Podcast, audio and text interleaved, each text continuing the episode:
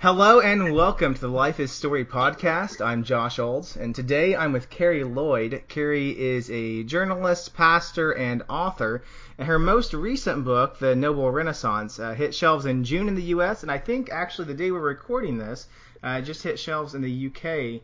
as well. So, Carrie, welcome to the program.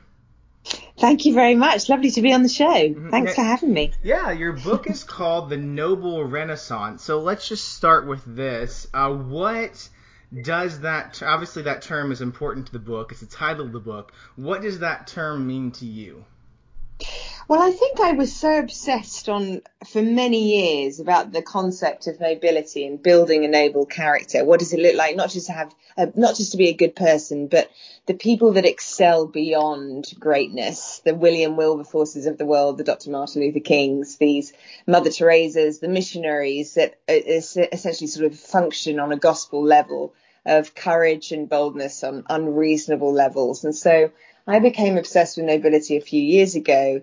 And I always wondered, especially in the kind of climate that we're in right now, not just the pandemic and, and the racism that we've been facing in America, but just the journey of opinions and so much cyber digital era. What does it look like for us to be um, courageous in character and we stop talking about noble acts or nobility. We stop talking about integrity and some of the some of the virtues that we talk about at people's funerals, but we don't necessarily adhere or revere as brilliant, important things to look at today as we might have done generations ago. And so I wanted to try and see if we could create a renaissance, a sort of revival again on building noble characters, because that for me is where the gospel really shows up, not with what we think or what we preach, but how we actually act on a day to day basis. And so I started studying nobility and noble people and looking into the history archives of moments that really floored us and inspired us to be better people. Mm-hmm. What is that? I mean, I, I guess I kind of think when we think of the word noble, um, I, I kind of get the the mental image of this, you know, like old timey knight or someone or you know something almost medieval. There's almost like a, I, I think especially paired with the word Renaissance. There's a, a medieval quality to that phrase. Uh, kind of harkens back to a different time, a different way of of being. When you say the word noble, um, like what qualities, what character traits are you specifically thinking of? Well, that was the beauty of writing the book. I actually went on this navigation because, of course, especially in America, if they're hearing a British author write about nobility, they're like, oh, she's probably talking about the aristocracy. But actually, it's nothing to do that, with that. Essentially, it is about looking at a kingdom and a heavenly kingdom. And by that means, I guess we are all heirs of a kingdom. But it actually looked at the virtues of noble character. A.W. Tozer would call it the excellence of moral beings. And so I looked at sort of seven different virtues that create a noble character, one of them being self-sacrifice, one of them being integrity, one of them being perseverance, another being courage, another being wisdom, and so on and so forth. And as I wrote the book, I was really just tying in the patterns of what I was seeing recurring over and over again with noble characters, both in the Bible and within our history. Um, and from there found these inspiring stories really of people that had created mark standards of excellent and excellence in moral character um, because I think we're losing that a little bit. I'm not suggesting that we're all becoming heathens, but I would, I would say there is actually a part of us that thinks that it's just a, it's a gift that someone was given rather than an intentional choice to become excellent in our character. And I sometimes wonder whether we should be talking to children about this or what it looks like to be integral, to be honest, to be kind, to be self-sacrificial, um, rather than have a, a, sort of, and it was a book specifically written towards, dare I say it, the millennials of which I'm on the cusp of and the Gen Zers because they're all wanting to make an impact, but they have to understand the building of character that it takes in order to be impactful is actually quite extreme. Um, yeah. I think this idea that it's very aspirational. We see these great figures um, in the you know, political sphere or in the religious sphere, especially generations ago, and we're like, I want to be like that. I want to invoke change like that.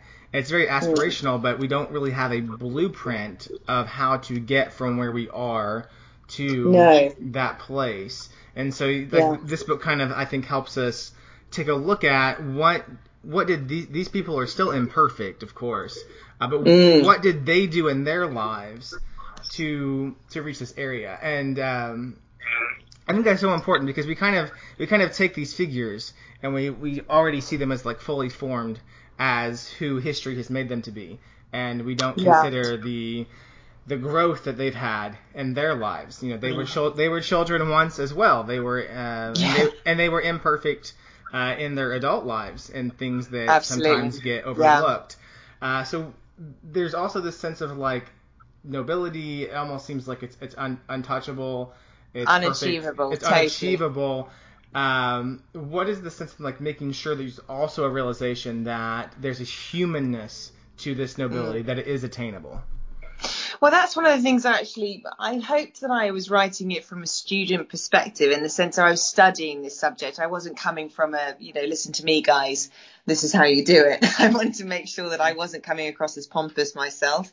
And one of the things that I actually look at is the likes of, you know, if I'm labeling some of these people, I could feel the reader as I was writing, yeah, but they did all of these things that were really incorrect and really unholy, and we can't call them noble. What I wanted to propose is actually, well, I'm not looking for a, excellence on a level of perfectionism, because perfectionism is actually a form of self hatred. Excellence in the point of we recognize and take ownership of our mistakes, and we, um, and essentially, I think we're getting into a world now that is able to embrace on some level the honesty of where we go wrong. But I think we've still got to create a safer environment for people that when they do fail, they're given the chance to rehabilitate. That's I, so I talk about the Me Too movement and working in the film industry back in the day. Some of the experiences I had just as a female. Looking at how do we respond when we've been unjustly treated as a woman in the Me Too movement? Well, the, I, I talk about the temptations of what I wanted to do, which was revenge and, and justice on some level, but then I also thought, well, what's the long term? The long term resolve would be to actually sit down with these men and explain this has been painful. So what are we going to do to change this for you? Not just for me, but for you. And so uh, part of the journey of these things is not, not I'm, I think it can be terrifying to talk about nobility because people are terrified to therefore get it wrong or will create more of a shame culture because they got it wrong or because they failed. But actually it's the part of the courage is to try and part of courage will actually mean that we will get it wrong and likely to make more mistakes even when we're being bold and courageous and acting in faith. But at least we tried. And if we can create a safer environment to get it wrong and to be graceful and kind and merciful and to not silently punish people for months or years on end, then we can actually create a, a, a safer and more beautiful environment in order to start wanting to be courageous and excellence, um, but certainly not on a level of perfectionism. So I do talk about the importance of facing pain because I think sometimes we can relive it, we can all live, especially within the church, we can live, live on this sort of religious pride. Um, uh, which makes it even more terrifying to make mistakes. And then we can't get to try out things or be honest and grow in the honesty of our vulnerability and our mistakes. So I actually talk to people within this book about embracing pain and actually being honest about it, confronting it. Um, I even talk about the woman at the well and how you know she'd had five husbands. She the one she was with currently wasn't she wasn't married to, and I don't think Jesus was trying to highlight that um, to shame her. He was just trying to see if she was going to be honest, and she was. She said, I, "Yes, you're right. I don't, I don't, I'm not married to the person I'm with right now." And I think that was an exciting moment for Jesus because he goes, "Great, I can start to talk to you more about all these other things." But if you were going to be telling me something I feel I should hear, I felt like she was quite noble in that moment of being honest. And I think how much of the times have we been so deeply hurt when we've just not been honest about our mistakes?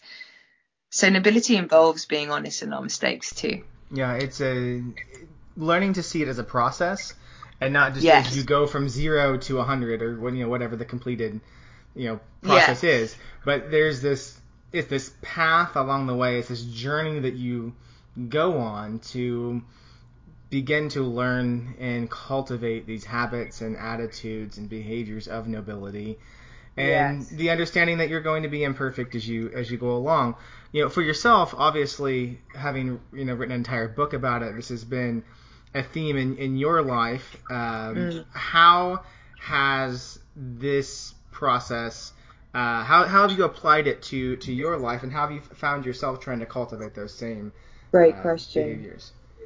I think, I mean, I was, I was terrified, of course, writing about it. And in fact, I procrastinated about a year or two to write about it because I thought, oh gosh, if I've written the book, I'm now going to have to do it myself. right, yes. but, uh, but at the same time, I thought, well, I need to, it, that's the beauty of it, right? It is how can I write a book that does make it accessible and possible without it feeling like striving to just be perfect. And so I add those things in the book. I think for me, I, it helped me. It did transform me. This is the first book I wrote where I'm like, oh, it feels like it's transformed me inwardly in the research and the inspiration of these stories. But I think the main question I kept on asking when I was facing anything that could make me be ignoble or noble in the moment, I would ask, what's the noble choice? And back in the day, you know, we always do ask things like, you know, what would Jesus do in these moments? And I'm like, I don't know whether I would do what Jesus would do, even if I were trying to answer that question, because I would justify it somehow or miscontextualize the subject just so it fit with my. But if I think about noble and those seven virtues, then I'll normally make the better choice, normally the harder choice, but the better choice for the long term. And, uh, and I'll look back with less of a regret, less of a, um, a reaction, and more of a response, more of a decided response. And so it feels like the book came out at a time where we're all reacting rather than responding. And that, that felt to me important that I have to look at myself in this way. And it keeps me accountable. I think there's nothing like teaching a subject in order to really learn it yourself. And so I, I would say I, I have to give myself, I've learned to be kinder to me, which is ironic. I thought I'd be tougher on myself after this, but I've actually been kinder to me and more compassionate. Um, because of seeking to understand people and asking more questions rather than blanket statements of assumptions which is what I used to do when I was in fear, you know, and courageous, noble people ask more questions before they make a decision, before they make an opinion. Um, so in these tiny, beautiful stories that I would learn, it's very hard to write about noble people because a lot of the time they don't want to be interviewed. They don't talk about how they're noble themselves. So I had to interview their friends that would normally give amazing accounts of of small interactions that would leave me changed, you know, and inspired. Mm-hmm. I, I, really like that that concept of having forming a response instead of a reaction because mm-hmm. that is if if 2020 has taught us nothing, it is it is um, that as a human race on any any contentious issue, uh, mm. we are, we are apt to go with our immediate reaction uh, rather Absolutely. than trying to develop an informed you know informed response. And that's yes.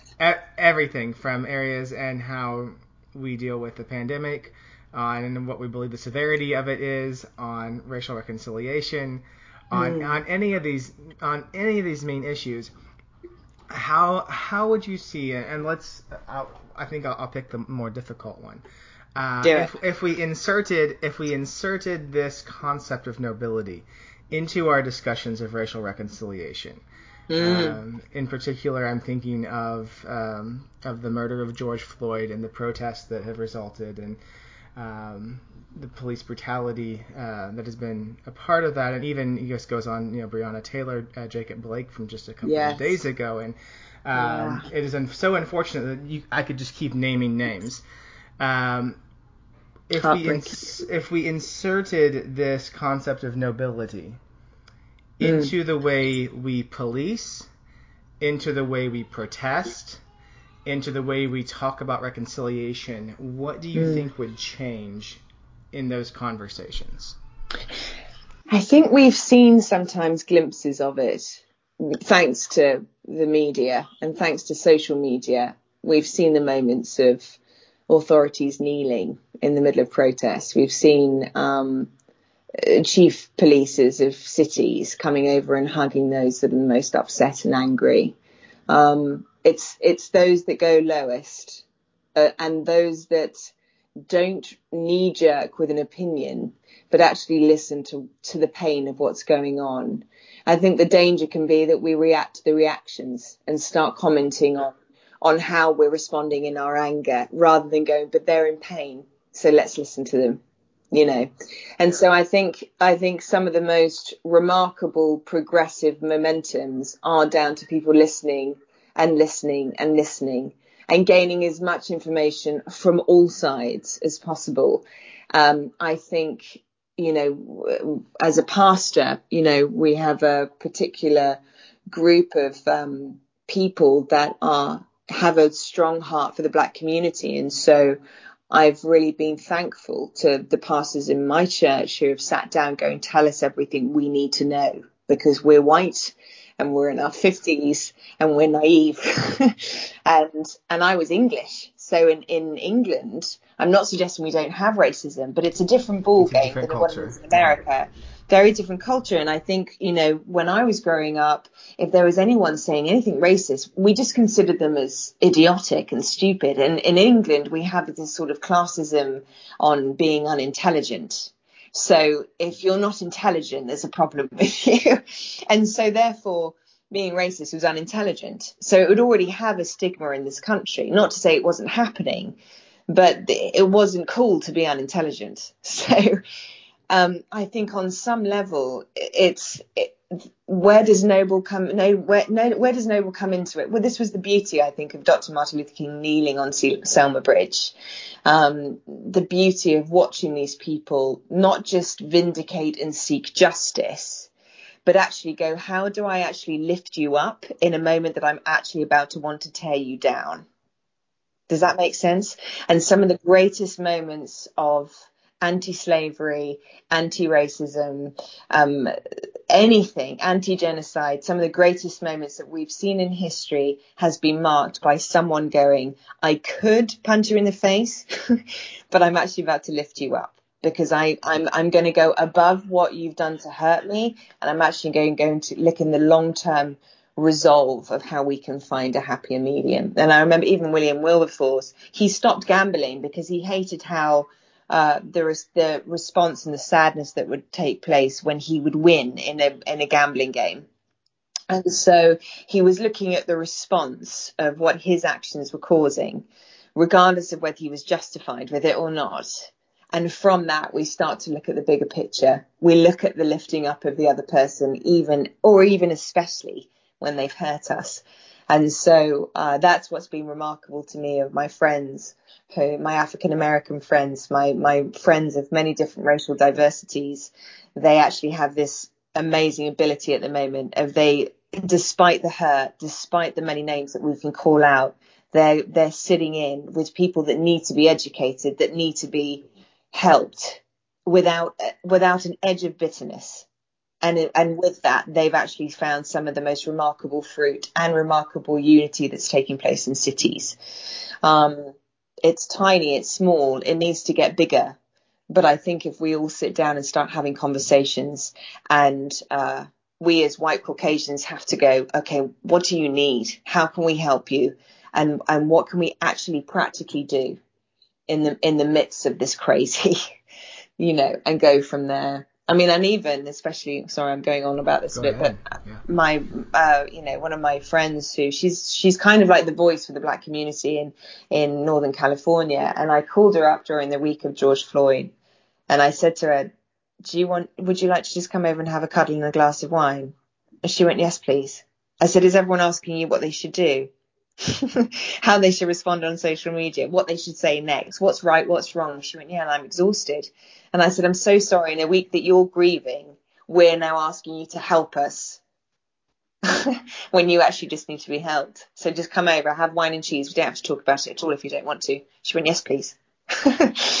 so it was just that sort of encouragement of trying to trying to find what people need in the moment that they're hurting, rather than trying to correct them, fix them, or make them think the same way that we do because we have different lenses, different perspectives, different experiences. Yeah, that's so good. That's so good. Um, mm. One of the there's there's a chapter in Isaiah that I think kind of serves as a cornerstone of the book. Isaiah chapter 32, uh, mm. in, a ver- in, a verse in that. Um, what kind of stood out about that chapter to you insofar as this noble idea of a noble renaissance?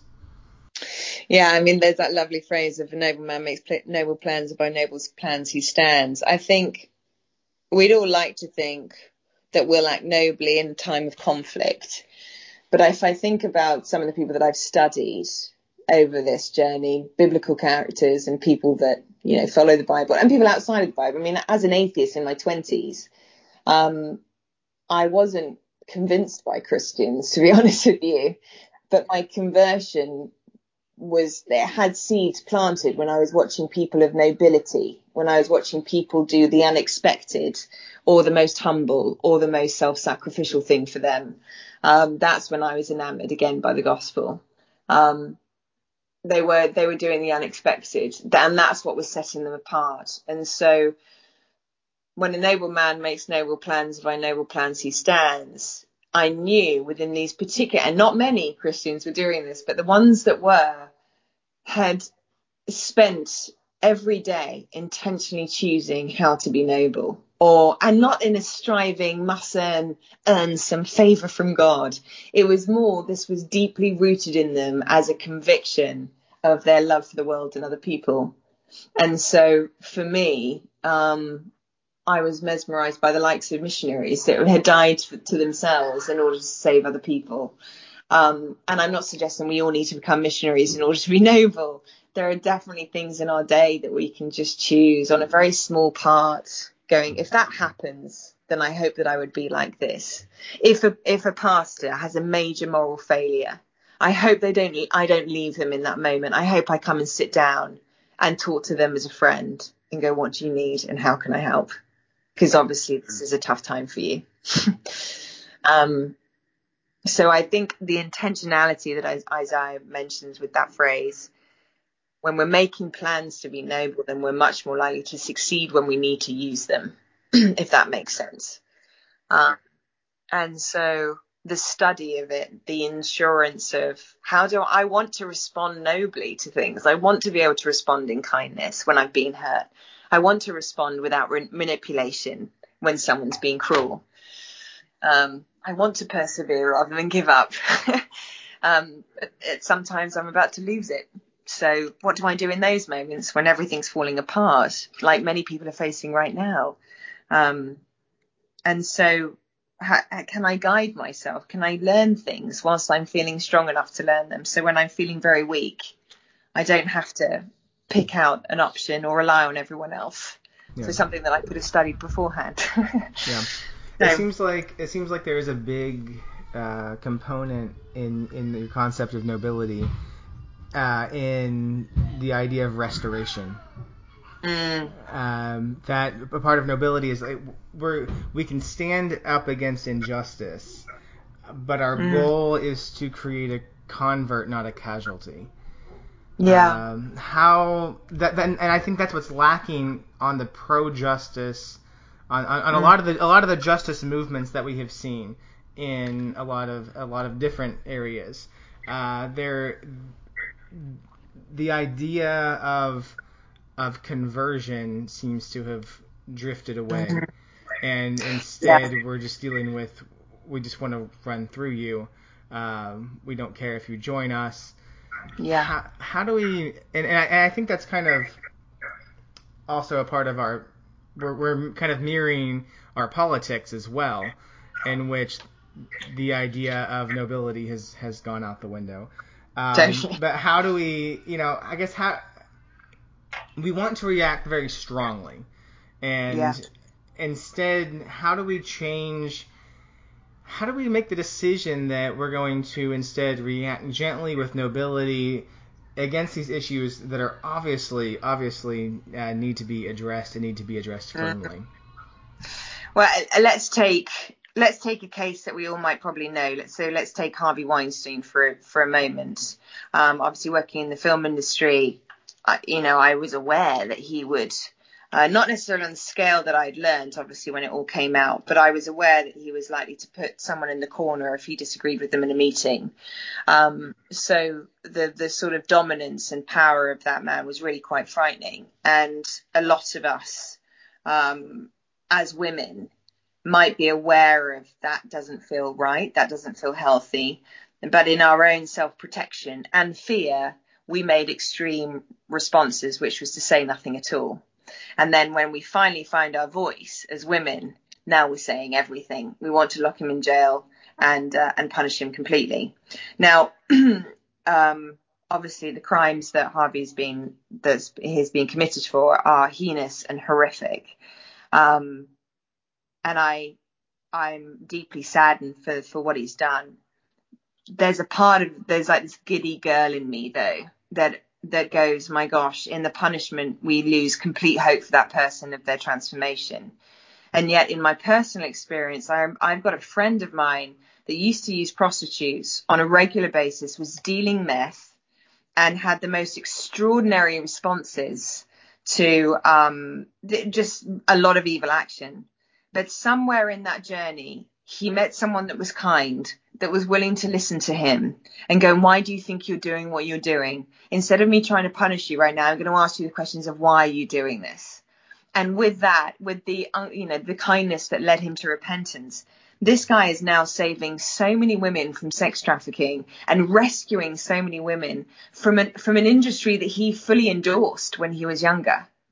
And so I really do believe in the transformation of sometimes the most evil acts. And I think if we could somehow find a way to to manage our own pain, and I'm not suggesting we're not allowed to be angry. We're allowed to be angry. We're allowed to feel the injustice.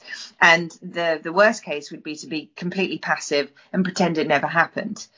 But I think there's also a resolve somewhere that goes, I'm going to sit down with you. And if you're willing to open up and listen, if you're willing to be, take ownership of some of this stuff, see a lot of the times why people plead guilty is because they just don't they know they're about to be thrown into a pit of vipers. And so no one feels safe enough to confess i mean i think there is actually something to be said about the catholic church which has the least suicide rate. Not because it's just a, a shameful thing to do in the catholic church but it's actually also involving the confessional box. There's a space to be honest but we haven't necessarily given enough space for the confessional movement to happen. And so if we can actually start creating a space for rehabilitation, not just to punish people in the Me Too movement or, or extreme behaviors of rape, but if we can work on, but they got there for a reason. They did this for some inward inner healing that they desperately needed. They, they either faced an awful lot of abuse themselves and they were enabled it over the years and now they've become these monsters. But I do believe we can deliver people from their inner monster.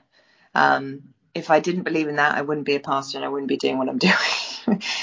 We've got to create a space that's actually room to have those very uncomfortable conversations that I wouldn't want to be having in a room, but someone's got to. And so somehow we've got to stop throwing people off a cliff because they're being difficult and actually welcome them into a room and go, what you did was heinous and horrific, but I wonder why you did it. And if we start asking why do people do these things, we might get more answers and therefore more solutions. Mm-hmm. Yeah, yeah, I think that, that's so good. Um, what and this is, I think I get the feeling this is more than a book for you. Uh, this is a whole, you know, this is a whole renaissance. This is kind of what you're, I think, almost what you're building your life around. So, yeah. uh, beyond the book, what sort of projects have you personally been working on um, to sort of that they're, they're kind of built out of this this concept. Oh, I'm so glad you asked that. I haven't been asked that yet, and it's actually um, this is the stuff that I'm really excited about. Is um, and obviously I'm excited about the book, but I'm more about effective, practical things that we can start doing. I've um, I've been very, very passionate about how we bring up children in the sense of the more fatherlessness we see, um, the more uh, devastating effects it has on people in adulthood. Um, that's not to say that it's all it's all ownership on fathers, but I would suggest that the art of, um, if we look, for example, 88% of uh, victims of trafficking came from the foster care system. Um, 75% of those incarcerated in America came from this foster care system. 50% of those homeless in America came from the foster care system. There's a pattern here, and we've forgotten about the origins of childhood. And so at the moment, I'm working with a bunch of NGOs that are trying to do two things. One uh, is resolve resolve the issues that we're having in the foster care system, i.e., make sure that the church are actually stepping up. And if we just had one family in every three congregations across America that actually adopted the 130,000 children that are ready to be adopted and legally can't go back to their own homes, we'd actually wipe out many of those statistics I just gave you in trafficking, homelessness, and in um, and the effectiveness of family again um, we don't have that. It only requires 10% of American church to actually step up, and we're not doing that right now. And um, I'm like, oh, the mandate on our lives was to take care of the widows and the orphans. And I feel like they've been neglected. So we're trying to save all the slaves from trafficking, and we're trying to all the, save all the victims from child trafficking and sex trafficking but actually, we could catch this problem upstream if we actually look at the orphans of America and across the world. And the second part of the project is to work on deinstitutionalizing orphanages. So we don't have orphanages in America. We have the foster care system to replace that.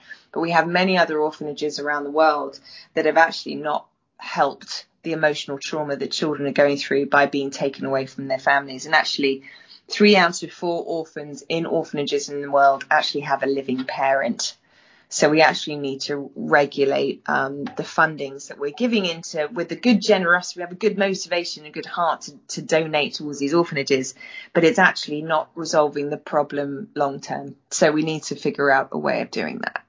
So that's the project I'm doing. Just a small project on the side. Yeah, just just just trying to just solve a tiny problem. number that I do on a Saturday. Well, that's Um, um, yeah. That's wonderful. Um, it's really you know adoption is is really close to my heart. I have two adopted. is? chil- I have I have two adopted children. Oh, um, wow. Domestically, um, and we had we had attempted a, an international adoption that. Uh, well, you know this is this is my podcast. I can tell this story. Um, Yeah. So several years ago, and um, some of you who are listening to this podcast uh, may already know aspects of this. Um, Mm. several years ago, uh, my wife and I tried to adopt internationally, and it didn't work out. Uh, but it did not work out because um, the child was reclaimed from the orphanage uh, by Oh, his wow. parents, and it was a. There were a lot of factors to it, and we were very sad, yeah. obviously, Yeah. for our loss um, at the time Yeah. and, and confused because how often does this happen? The answer is it doesn't. Um, And we just thought that was the end, and we didn't know why God had set us on this journey. Uh, Mm. we, we had felt really called to. We, we had no intention on adopting until we came across this particular case, and we felt very Wow. strongly that God was calling us to this child, this specific child. And so, in the aftermath of everything, we were just like, "What? What was the purpose of this?" Yeah. and um, we we actually had got a communication from the, from the birth parents um, saying we we found out uh, that you were the family that um, was going to adopt him, um, and can you help us? Wow. And we didn't know how genuine or sincere, you know, what they what was their in- intention or purpose behind it. Uh, but in the years since, we've developed a relationship with that family and have um, empowered them and taught them how to handle um, a, a, a child with their child's specific special needs. Wow. And it, it's such a it's such a story of redemption that Yeah. um, you know it didn't it wasn't what we thought we were getting into Yeah. and there's still that sense of loss and sadness uh, Mm. But to know that sense of like restoration and redemption is exactly what we were called to be a part of in that story That's Um, stunning. and Yeah. you know and and it really made us want to it, I, for me it really changed my my outlook on what orphan care and adoption need to look like uh, Mm. to really begin to focus on what can we do to stop these children from becoming orphans in the first place uh, Yeah. what, what can we do to empower parents, uh, whether that's through Mm. education or um, financial means or social programs that Mm. can that can lead to them to be able to parent their own their own children. Um, Yeah. And I think when we start with that, we really do we really do we, we do more than just make ourselves feel good. Um, Yes. and and we actually getting to the root of the problem and, and absolving the, the problem itself. Uh, yes. That, that's it's such an important thing to be involved in. It's such an important thing to be doing, uh, rather than just. And again, that's the difference between a reaction and a response. Uh, Absolutely. Re- reacting to the problem is just dealing with it what's there. A response to the problem yeah. is why is this problem here? Who is being affected by it?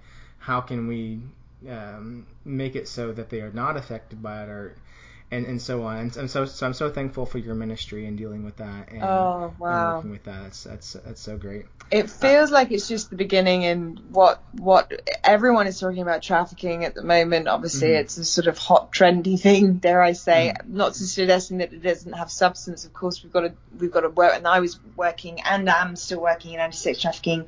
But at the same time, if we can catch this problem upstream, if we can resolve the trauma that these children are having by uh, you know, a lot of people actually I'm starting to talk to, they adopted internationally and they didn't know that the parents was even still living, you right. know. Yeah. Um, even listening to your story, it's like, gosh, in some ways, both the child and you are protected from having that huge revelation much later down the line when the child would have already been in your arms and in your hands and at your home. Um, the trauma of these people having to give back the children, knowing that, you know, they're, they're missing their biological children. They didn't even know, biological parents didn't even know they were alive. Mm-hmm. Um, and the, the amount of money that the Christian church is giving and pouring into orphanages therefore has exacerbated the things where some people are seeing it as a business, encouraging parents to give up their children. And now these children are dealing with emotional separation, wherein actually we can do eight to ten times more if we divert, not stop funding for orphans. They have mm-hmm. to still be guided and taken care of but if we can make that expertise more localized, take care of the parents that actually just need some some extra help with poverty, some extra help with um, just whatever they need their resources to be at home, and also sort of reusing the orphanages to be able to start homing street children, to which in some current countries it's two, 12 to 1 in regards mm. to street children to orphans. So um, there's a lot to be done, and and your restoration just that's a stunning story, just on you t- taking care of the family that needed your help all along. yeah. Oh, so. Um, yeah. Well, let's uh, let's wrap up with this. There's so many things to learn from this book, but if if you just had to pick one thing that you just really wanted to make sure that the reader came away with, what's the one thing you wish someone would definitely take away from the Noble Renaissance? I would probably say it's down to that asking that question when we're facing hurt, when we're facing a diff- difficult moment or a challenge in our day, to ask what's the noble choice will probably give us a very different answer to what would make me happy right now. mm-hmm. And if we start asking what's the noble choice, we'll probably come out with a very beautiful, very loving answer and yeah. an action to follow suit. Yeah. Mm. That's very good. All right. Well, Carrie, I want to thank you for taking time to be on the podcast today. It's been a thanks lovely, so much for having me. It's a lovely conversation. Uh, thank you for everything that you're doing. Uh, for your mm-hmm. book, for your work in orphan mm-hmm. care, uh, for oh. your pastoral work. It's it's such a blessing to have gotten to know you over the course of this past and you. 45 minutes. thank you so much well, for having you. me, Thank you. Thank you so much. Yeah. Yeah.